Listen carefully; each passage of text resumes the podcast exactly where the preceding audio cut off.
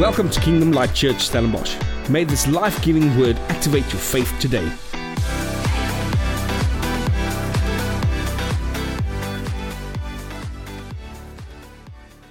But we've been busy with a sermon series called Perspective. And I hope you've been blessed by that. And week one and two has been amazing. And through this sermon series, we've gone, th- we've, we're busy going through the book of Philippians. And uh, so I open, want to invite you to open your Bible to the book of Philippians. We're going to look at Philippians 3, the third chapter of Philippians. And I'm going to read out of the New Living Translation. Whatever um, translation you're reading from, the scriptures will be here on the screen and you can follow that if you don't have your Bible with you, or maybe go to your Bible. If you have your Bible, it's always great to, to make notes, to get a notebook, to jot down one or two things that really, really touches your heart. I mean, when you listen to things, you only remember about 10 to 15%, but when you listen, write down, and read afterwards, you remember over 70% of a sermon. So I want to encourage you go and write some stuff down, open your Bible, make some marks, and follow us as God change our perspective through this series. Come on. So, the title of my sermon today is Seeing from a Different Perspective. Seeing from a different perspective. Maybe you can turn to someone and say, Are you seeing from a different perspective by now? And it's something good. Now, before I start this morning, I heard this story about a man, a blind man with a guide dog, walking into a grocery store. And as he was walking into the grocery store, he walked right into the middle of the store. He grabbed the dog by the tail and started swinging the dog around. And the store manager thought, What is going on? And he walked over to the man and said, Excuse me, sir, uh, without getting hit by the dog. He said, Excuse me, sir, can I help you with something? And the man said, No, no, no worries. I'm just taking a look around. I thought it was very funny. I hope you are thinking it's very funny, but let's be honest today we see things from perspectives of in our lives. Now, if you look at if I'm looking at myself, I see things that none of you see in life. I really do.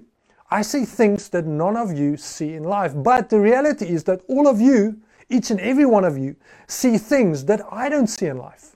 And you might ask, why, Henny? and and I'm going to give you the because. And this is the first point I want to make today. If you're making notes, the why is because we all, what we've experienced in life, determine what we see. L- listen carefully. What you have experienced in life will determine what you see in life. It's very important. For example, I grew up in sports. I grew as I grew up, I grew up in a family who loved sports, who did sports. I mean, I can remember I did every sport at school that you, I can imagine. If there was an activity sport-wise, I did it. I mean, I love sports, loved it. I mean, I will forever love sport. Now, I, as I grew up, I studied sports science. I got a master's degree in sports science. Um, I worked as a, as a mental coach, a sports psychologist with two, three professional teams. I traveled with the teams. I even coached, not full time, but part time. I coached a lot of athletes in my life. I love sport. Now, my wife, on the other hand, she doesn't know I'm saying this, but my wife, on the other hand, she loves music she is just into music. Now, she did sport. She was a good runner. She's played some good netball. But her all her focus in her life was full time was music. That was her focus. Now, most of you don't know this, but she's actually a qualified performance pianist. And she graduated a music degree with distinction.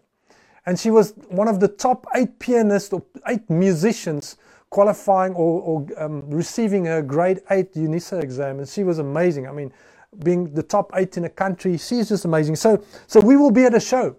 And we will go to a show and watch a music show. And I mean, it will be amazing. I was afterwards, she will come to me. It's like, man, I'm so frustrated. The music was off. The musicians was off tone. The, the instruments was this and that. And I thought, what are you talking about? I mean, I had tears in my eyes. It was so beautiful. But she, she heard something that, or she saw something I didn't see because she has experienced things that I'd never experienced. Or the same when we watched a rugby game together or some sport and, and I would see some things on the field and I would mention this and that and she would turn to me and say how, how did you see that? And I would say, well, I don't know. I just grew up that way. I just, I'm, I'm so used to sport. We see the same thing. I've experienced things and see things that she never experienced and see. It's the same with church. When I walk into any church, I see things that, that I see is like, wow, that is really working well. Or maybe, oh, that needs some improvement. Now, most of you come to church because it's just church and it's supposed to be amazing, and I hope it is amazing. But see, you don't see what I see because you haven't experienced through 20 years of what I've experienced in church. Maybe when I open the bonnet of my car and something's wrong with my engine, and I've got that look on my face like, like a, a tick who lost his cow, you know, something like that. and I have no idea, but the mechanic can come in and within two minutes he can sort out the problem. I thought, how do you do that? Because he's experienced something and see things that I don't experience and, and, and can see. Now, the reality is this I see things that some of you don't see, and, and you see, all of you see things that I don't see. Because what we've experienced determine what we see. What we've experienced in life, we will see. Now, in the book of Philippians, Apostle Paul are talking to some of the people in church and it was a church that he really loved. We've, we've looked in the previous two weeks as a church he planted. He loved this church. He loved this people. And because he actually started this church, because of his experiences in life, he saw some things that they didn't see, that the people in that church didn't see at all. But he started seeing some things and hearing some things and report backs that started worrying him. You see, Paul was probably one of the, probably the one man who experienced more sinfulness than most. But he also is probably one, one of the only men who experienced more of God's goodness and his God's glory than any of those men. Now, because of all his experiences because of everything he, he experienced in life, he saw things that most of this Philippians or the church members in the Philippians church did not see. See, Paul said to Timothy, and if you read 1 Timothy 1, he said that I am the chief of all sinners. He knew what sin is all about. He was the chief of all sinners. Why? He said he killed Christians, he killed Jesus' followers, and he knew the darkness of heart that you have to have doing something like that. You see, Paul was beaten and stoned and whipped and and by by who? By sinful men. He knew the sinfulness that came from that. And now, writing Philippians, he was in prison. He was in a Roman prison for preaching the gospel. See, he knew what was the impact and experience of a sinful culture. He knew it. But at the same time, he experienced the goodness of God and the glory of God like no like none other. See, he met Jesus on the road to Damascus. And he saw the glory of God so powerfully. There was one moment in the scriptures he, he spoke about being called up to the third heaven. He literally went to heaven, saw heaven, saw God, and he wrote about it. He had experiences of God's glory and of his goodness that no other man had. You see, Paul, Paul's, Paul experienced some amazing things. He had some ups and he had some downs. And, and through his experiences, he wanted to help the Philippian church see what they couldn't see. He wanted to help them. And if you follow the series, you would remember that Paul wrote this letter out of prison. He wanted to go to Rome as a preacher, instead, he went as a prisoner. And some of you would say, Oh, man, that is horrible.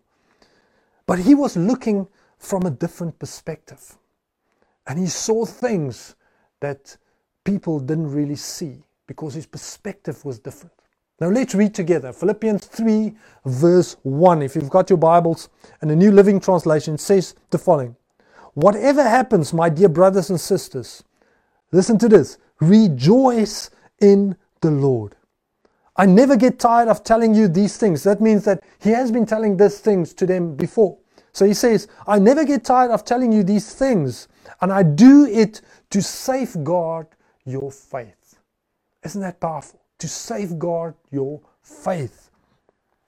Now, Paul realized that some of the members of the church were very vulnerable at that stage.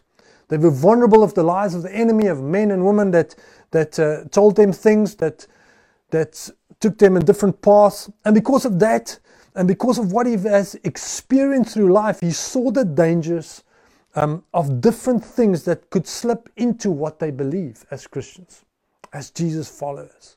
So he wanted to give them the truth as a safeguard. He wanted to safeguard their faith and make sure that they don't change what they believe and what he taught them.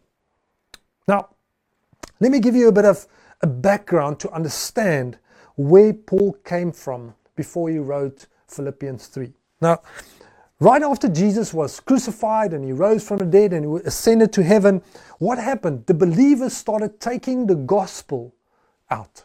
They started taking the gospel out. They told everyone. They started missionarying work to everyone because Jesus said, Go to the ends of the world.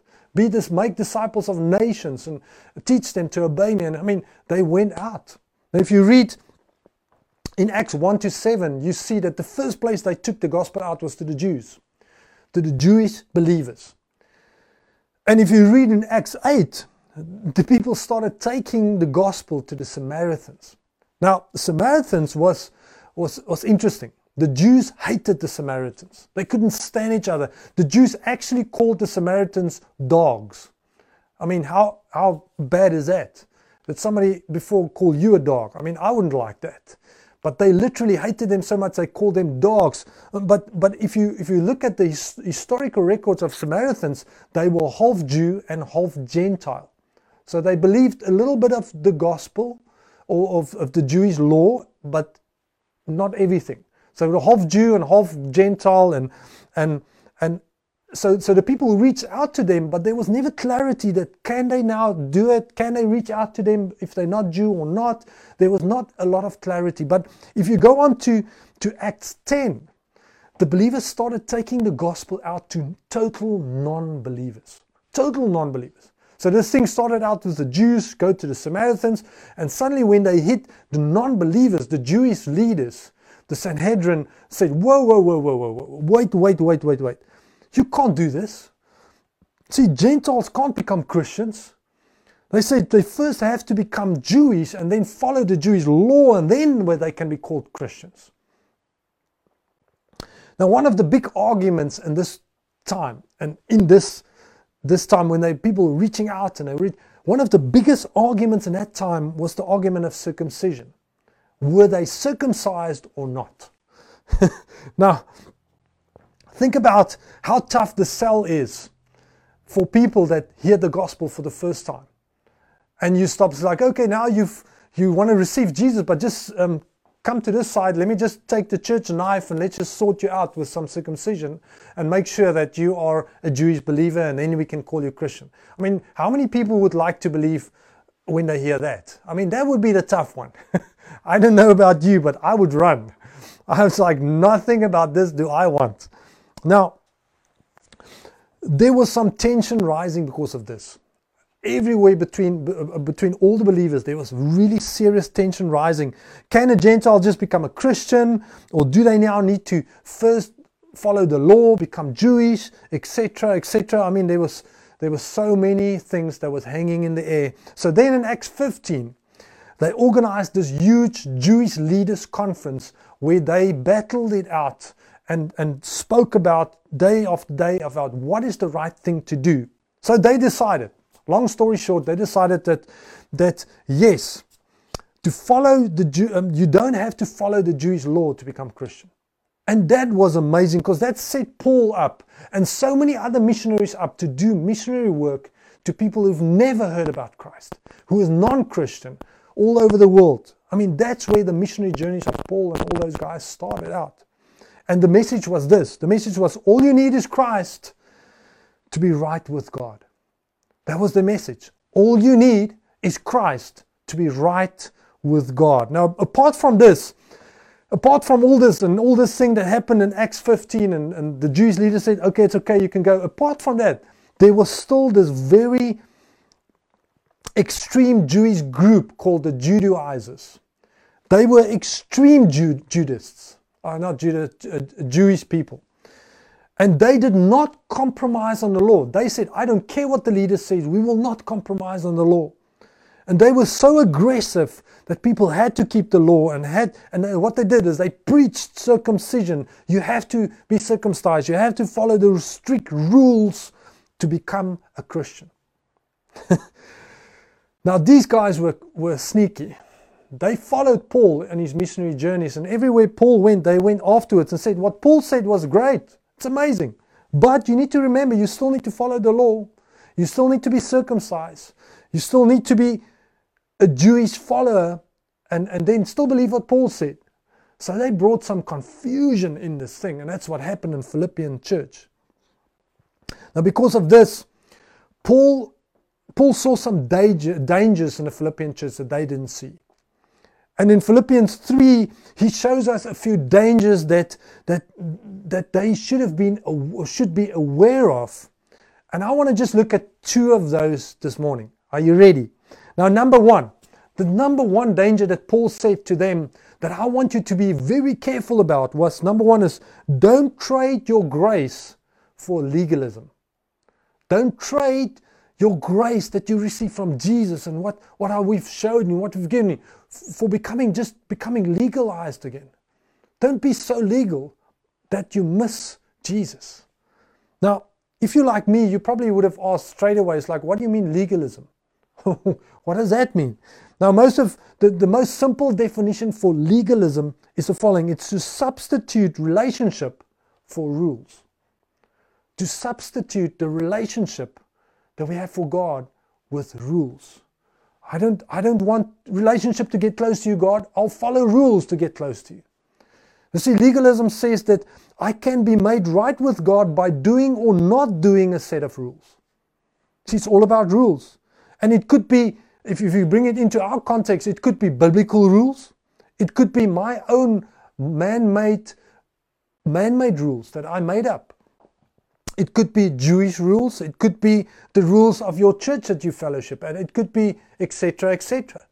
You see, it doesn't matter what rules it is.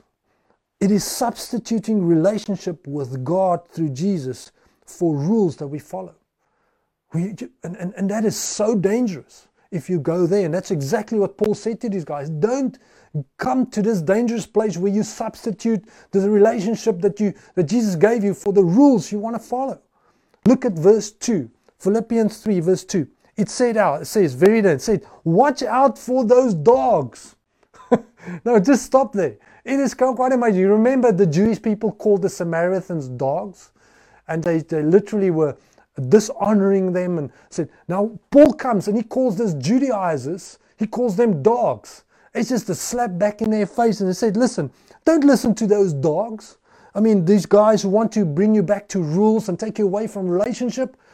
And then he said, he said um, the following he said those people who do evil those mutilators who say you must be circumcised to be saved isn't that amazing he said the people he's talking about people these judaizers who mix rules and grace with each other he said i mean they are evil they are mutilators of flesh. I mean, that's gross. He's talking about circumcision. And, and he's saying, don't be like that. don't worry about those things. What is important is not that. Now, listen to what he says in verse 3 and 4. Are you ready? There we go. It says, verse 3, he says, For we who worship by the Spirit of God are the ones who are truly circumcised we rely on what Christ Jesus has done for us. Not what I've done, not my things that I do, or everything. No, no, we rely on what Christ Jesus has done already, finished, done for us. Then look at it, it says, We put no confidence in human effort. No confidence in human effort. What I can do, what I think, if I do, rules, rules, do, do, do, works. And then he says, We put no confidence in human effort, though I could have confidence in my own effort, if anyone could. Indeed, if, if others have reasons for, uh, for confidence in their own efforts, I have even more.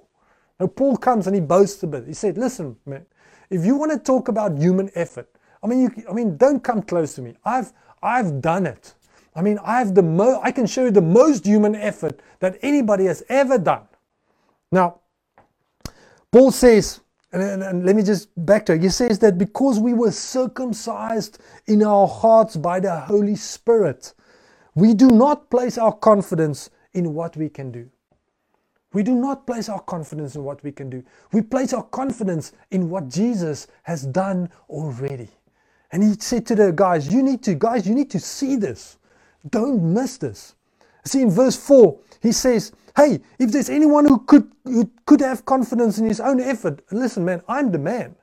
I'm the man. I have put every confidence in my effort that I've in. and then and then he, he got more he said listen I've got more reason to boast than any of you because I have been there and then verse 5 he comes verse 5 and 6 and he gives a, a religious resume of what does it look like to be successful in a worldly standard or in a religious following rules standard listen to this verse 5 and 6 he says I was circumcised when I was 8 years old 8 days old I am a pure blooded citizen of Israel and a member of the tribe of Benjamin. I mean, that's, that's serious um, accolades. He says, a real Hebrew, if there was any, ever was one. I was a member of the Pharisees who demanded, or sorry, who demand the strictest obedience of the Jewish law. I was so zealous that I harshly persecuted the church. And as for righteousness, I obeyed the law without fault. I mean, this is quite a resume right here. I mean, everybody who's like, I mean, I can't put my resume against this. I mean, Paul saw it all, he experienced it all. And therefore, he saw more things than any one of us could see. You see, Paul just gave us a whole list of the successful things that you needed to accomplish in the religious law of that time. You see, he ticked every box that there was to tick. I mean, he was there. You see, he said he was born an Israelite from the Benjamin tribe of Benjamin. I mean, he was born an Israelite. Then he said, and, and, and with that, did he even mention he was even a Roman citizen. But then he said he was so zealous that he killed Uh, those who was following Jesus. He was so zealous about the law of the Jews that he killed the people who didn't follow this law. And then lastly, he said, Listen, I was a Pharisee, and I was one of the top Pharisees, and I followed the law to the finest detail without fault. And this is very important. I didn't make any mistake without fault. Now, this is quite a resume, but let me give you this resume. Maybe if Paul gave it in our terms, in our time. See, Paul would have maybe said, Listen, my dad was Billy Graham and my mother was Mother Teresa. I mean, I was dedicated, I was baptized, I was stamped, I was sealed in church. He said, I went to the best Christian school and university and I got my doctor's degree in theology. I mean, that's quite a resume if you think about it. Know, Paul said, Listen, I was a Pharisee among Pharisees. There was nothing you could tell me about following rules. I mean, I was the king of following rules. I was there.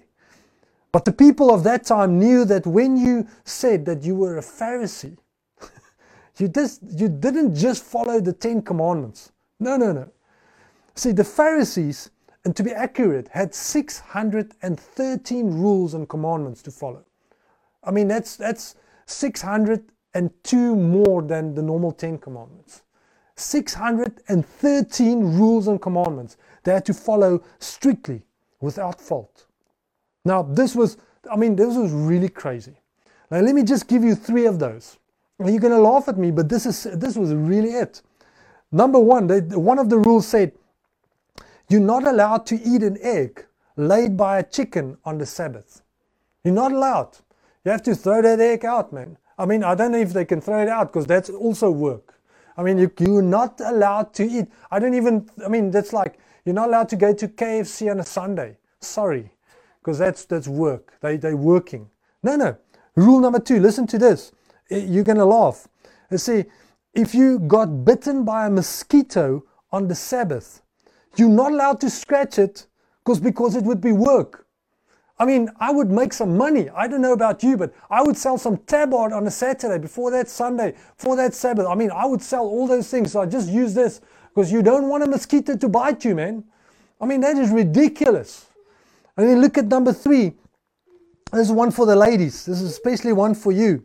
You've you were not allowed to look in a mirror or any kind of reflective glass on the Sabbath because you might see a gray hair and you might be tempted to pluck that thing out and might be work. I'm, I'm serious. You, you're laughing.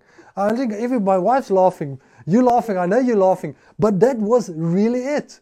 That was the craziness of the rules that they had to they, they had to obey to be without fault, to be in right standing with God, to, to be seen as righteous.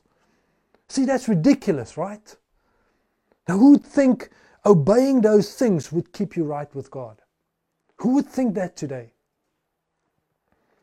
But let's translate these rules into our own context today. You ready? I mean, it's always good to translate these things into our own context to see the perspective better. See, you can say, Well, I'm right with God because I never miss church. I go to all the services there is. I even go to Bible study. I do everything. Maybe you say that, listen, I pray for an hour a day, and I know you only pray for 58 minutes, so I must be more righteous than you. Or maybe you say, I don't drink any alcohol.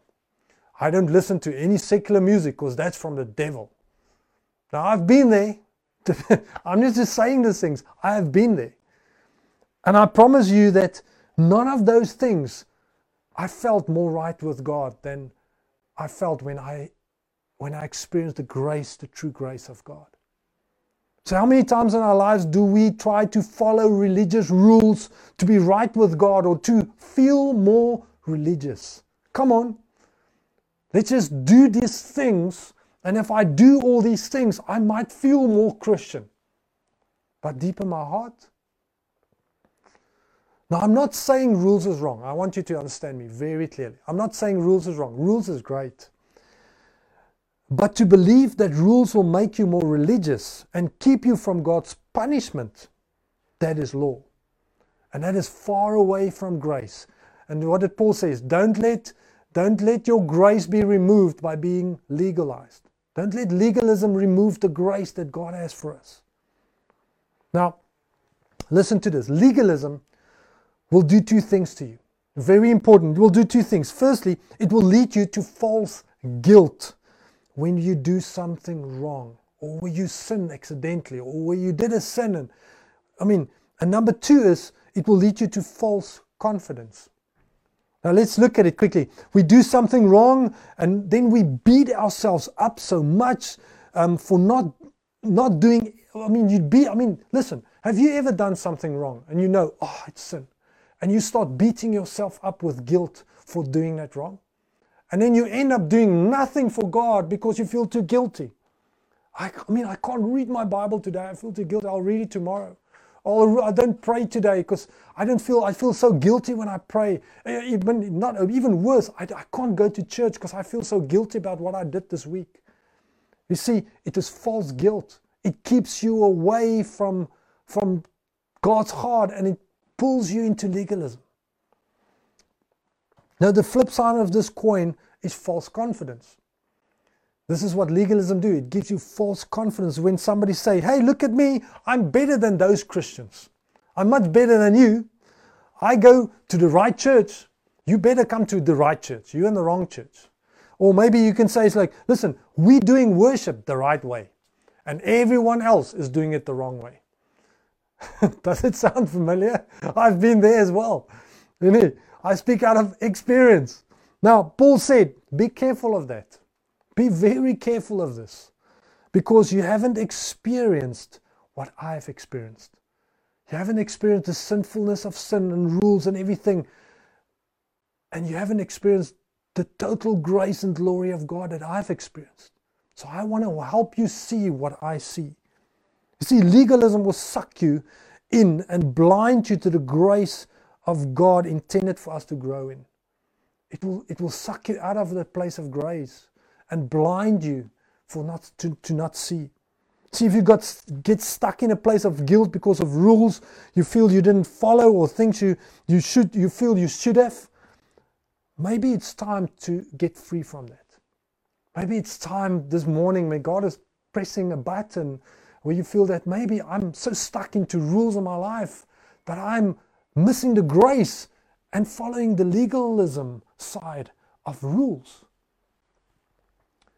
Now, the second danger that Paul speaks about and he warns this Philippian church about, the second one, if you're making notes, it says, Watch out for worldly distractions.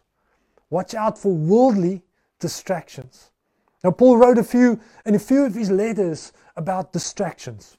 Don't be distracted. He said, Don't let the things of this world distract you. Remember Romans 12 and all those amazing scriptures that he says, Don't let, don't be distracted. Get, be focused. Now, I don't know about you, but I easily get distracted by things that don't really matter. so many times I catch myself and I get distracted by things like, oh, I wouldn't, I didn't want to do this. I missed the thing that I actually came here to do. I get distracted by things. Sometimes I watch the weather or just switch the TV on to watch the weather and I get a text just as the weather starts. And as I'm into this text to reply, I miss the weather. I was like, oh, oh man, I missed it. I remember so well um, when I was a bunch of years back. I remember me and Salome was just well, well, we were married a couple of years, but I got into mountain biking. I Love mountain biking, and and um, and I wanted to upgrade my bicycle, so I sold my old old bike, and I saw a new bike, and I really wanted to buy this bike, and I and I trusted God. Said, Lord, I trust you to buy this bicycle. It's only this much money, which was a lot of money for us in that time, and uh, I'm trusting you and trying. And I found this bike, and I said to the guy on, on on Gumtree or somewhere, and I said, listen, can you keep the bike for me? I'll, I'm, I'm taking it. I'll probably have the money within a week or two. I'm just just uh, waiting for money to come to to come loose, you know, or to to be uh, that I can receive it, you know. And and I waited and waited, and after a week, nothing, and after ten days, nothing, and I started sweating, and I was like, man, I'm going to lose this bike. I really want this bike, and um, and then I realized like I'm just going to go to FNB or to a bank, and I'm gonna I'm gonna just take out a loan. I'm to buy this bike and I know God's to pay the loan. Does it sound familiar? so I went to the bank and I, um, I applied for a loan. And, um, and the, the woman said to me, Oh, man, with your salary, you easily get this loan. It's not a problem. And uh, there was in the morning, afternoon, she called me and said, Listen, she said, Listen, your loan was, was not approved. Um, can you just maybe redo it? She doesn't understand it. So I redid it over the phone with her.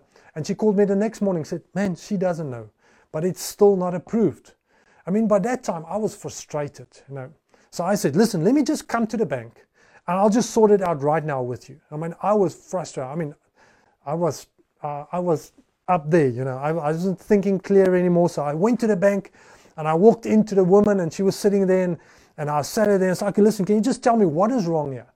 Can, I mean, she said, sir, I don't know. I mean, I've done numerous applications and, and people with smaller salary packages and you have got this loan and I don't know. And I said, but you just figure it out, man. Just do that. You know, I was so focused on I need this bike. And as I was sitting there, God spoke to me so clearly. He said, Henny, have you looked at this woman? And for the first time since I sat there for 10 minutes, I saw that her eyes were red, bloodshot. She, uh, her nose were running. She didn't look well. And I thought, God said, Won't you pray for her? She's sick. And I thought, the first thought in mind is like, Lord, I'm not here to pray. I need this money. I want this thing. And I realize, okay, Lord, let me just, I'm, I'm, I'm missing something here. So I stopped her and I said, listen, why don't you just, just look at me quickly? Are you okay? Do you feel fine? And she had a, got a tear in her eye and she said, no, I don't feel well. I can't smell. I don't feel well, but I can't afford to take leave. I need to work. So I said, listen, I just, can I just pray for you? Don't worry about this loan thing. Can I just pray for you? So I prayed for her, and in a moment, God healed her. Her eyes were normal, her nose were open. It was literally, I mean, she was, her eyes were this big, she couldn't believe what just happened. And I said to her, Listen, why don't you just leave the loan? I mean, just fine. God just spoke to me. So I'm I'm being distracted by worldly things. And I'm missing God in this moment. I'm missing what God wants to do. And I left. I never took the loan. God supplied the money two weeks after that. Had the bike, loved the bike, and um, having a new bike. I mean, it's just amazing. And uh, th- this was not a woman who had corona. That was, was 10 years ago. so, just to make it clear. Now, very important. See, it's so easy to be distracted by the worldly things. And in the process, we miss the things that are so important in life. Have you been distracted by worldly things and you missed the things that is most important? The godly things, what God want to do through your life? Because we so many times just want to receive and get and, and accomplish that we miss that awesome moments. Now, in verse 7, Paul speaks about this. Let's look at verse 7 to 8. He says, I once though thought these things were valuable. I once thought these things were valuable, but now I consider them worthless because of what Christ has done. Isn't that beautiful? Verse 8, he says, Yes, everything else is worthless when compared with, with the infinite value of knowing Christ Jesus, my Lord. Man, let that sink in quickly. Everything is worthless except one thing, and that is to know Jesus, know God, know Christ Jesus, my Lord. See, Paul said that everything he accomplished in life as a fair Pharisee or as a missionary, he says all those things in, in, in is nothing of that compares to knowing Christ Jesus. Nothing. Nothing. Isn't that powerful? Now, Paul said this is the most important experience any of us will ever have. Not just obeying rules, but knowing Him personally. He said, Don't let the rules distract you by knowing, but to know God more intimately in life. He says that, that this experience will change your perspective to such a degree that nothing else will be more important in your life. And I know things are important in our lives. We need to live and we need to eat and we need to have a car and a house. And I know those things are important. But he says it can't be more important than knowing Christ, than knowing who he is. Now let, let's look at verse 8. And you will see how much this statement has impacted Paul's perspective. Verse 8, it says, For his sake I have discarded everything else, continuing it I'm sorry, counting it all as garbage, garbage, so that I could gain Christ. No, no, just stop here. The word garbage, on certain translations, it says rubbish. This word is actually translated from the Greek as the word skubala. Skubala. Now, the word skubala in the, in the Greek, it means dung. Dung, like, it's actually worst words for it if you listen to it. It's like you can almost say skubala happens. It will actually it will give you a bit, of, a bit of a better perspective. This is how confident Paul felt in this thing. He said, literally, he said that everything is skubala compared to knowing Christ. See, he says the things of this world, the rules and those things are dung compared to Christ. Paul said, everything I thought was important isn't important anymore. It's like people who get a near-death experience. Have you ever? I don't know if ever, ever any, any one of you ever came to that. If you have a near-death experience, suddenly after that, you get a different perspective on, on life. I remember when when uh, when me and Salome got to twins, they were four months old. We we uh, we went on a weekend trip to um, to her parents to visit them in Kroonstad, close to where we uh, uh we, we were in ministry in Potchefstroom and and on our way there, the twins were four months old. They were strapped in, and we were on our way there. And, and on our way there, there was a dam that we passed on a mine, excavation mine. And and I always know as we drove past there a couple of times, no, there was um, there was a very bushy area, and you had to go into a dip, and you it's about a 500 meter stretch of road as you come out of the dip, and there was a bushy area, and there was always kudu and some some other animals there. And I knew then, and as we were coming down that thing that day, suddenly as I we, we went into that dip, I saw four kudu right in front of me. And as I looked next to me, I saw four kudu come running straight at the car. And I still don't know unto today how we missed all those kudus because they would come running like eight or nine kudus, big, big things. And four of them went right in front of our car, and the other four just literally scratched the back of our car and we literally just missed them. Now, in that moment, you have the chills all over. I mean, you, like time stands still, realizing that this could have been very, very bad. This could have been life threatening when those things hit a car and you're going 100, 120 kilometers an hour. Now, when you realize, when we realize just how short life is, suddenly all of the worldly distractions don't matter so much. Have you been there? I mean, suddenly things stop and you realize that all these things that I worry about doesn't matter anymore so much. See, we consider it a loss. We consider it skubala compares to the surpassing greatness of knowing Christ Jesus our Lord. See, it brings it into perspective, doesn't it? Now let's finish with verse 9 this morning. Verse 9 says the following He says, I no longer count my own righteousness through obeying the law Rather, I become righteous through faith in Christ. Isn't that so powerful? See, here Paul, Paul shares his secret. He says, I'm a man who sits in a Roman prison, and I'm still I'm writing a letter filled with joy, filled with encouragement, filled with love to people that I really love. He says, listen, it's, it's, nothing that comes out of your own righteousness, the own rules, the own things that you want to do. It all comes through righteousness. The righteousness comes through faith in Christ. See, He moves it from my own effort to what Christ has done. And through faith in Christ, I become righteous. We are the righteousness of God in Christ Jesus. See, he, his perspective was to know Christ, and nothing else was more important. Nothing else. Isn't that amazing?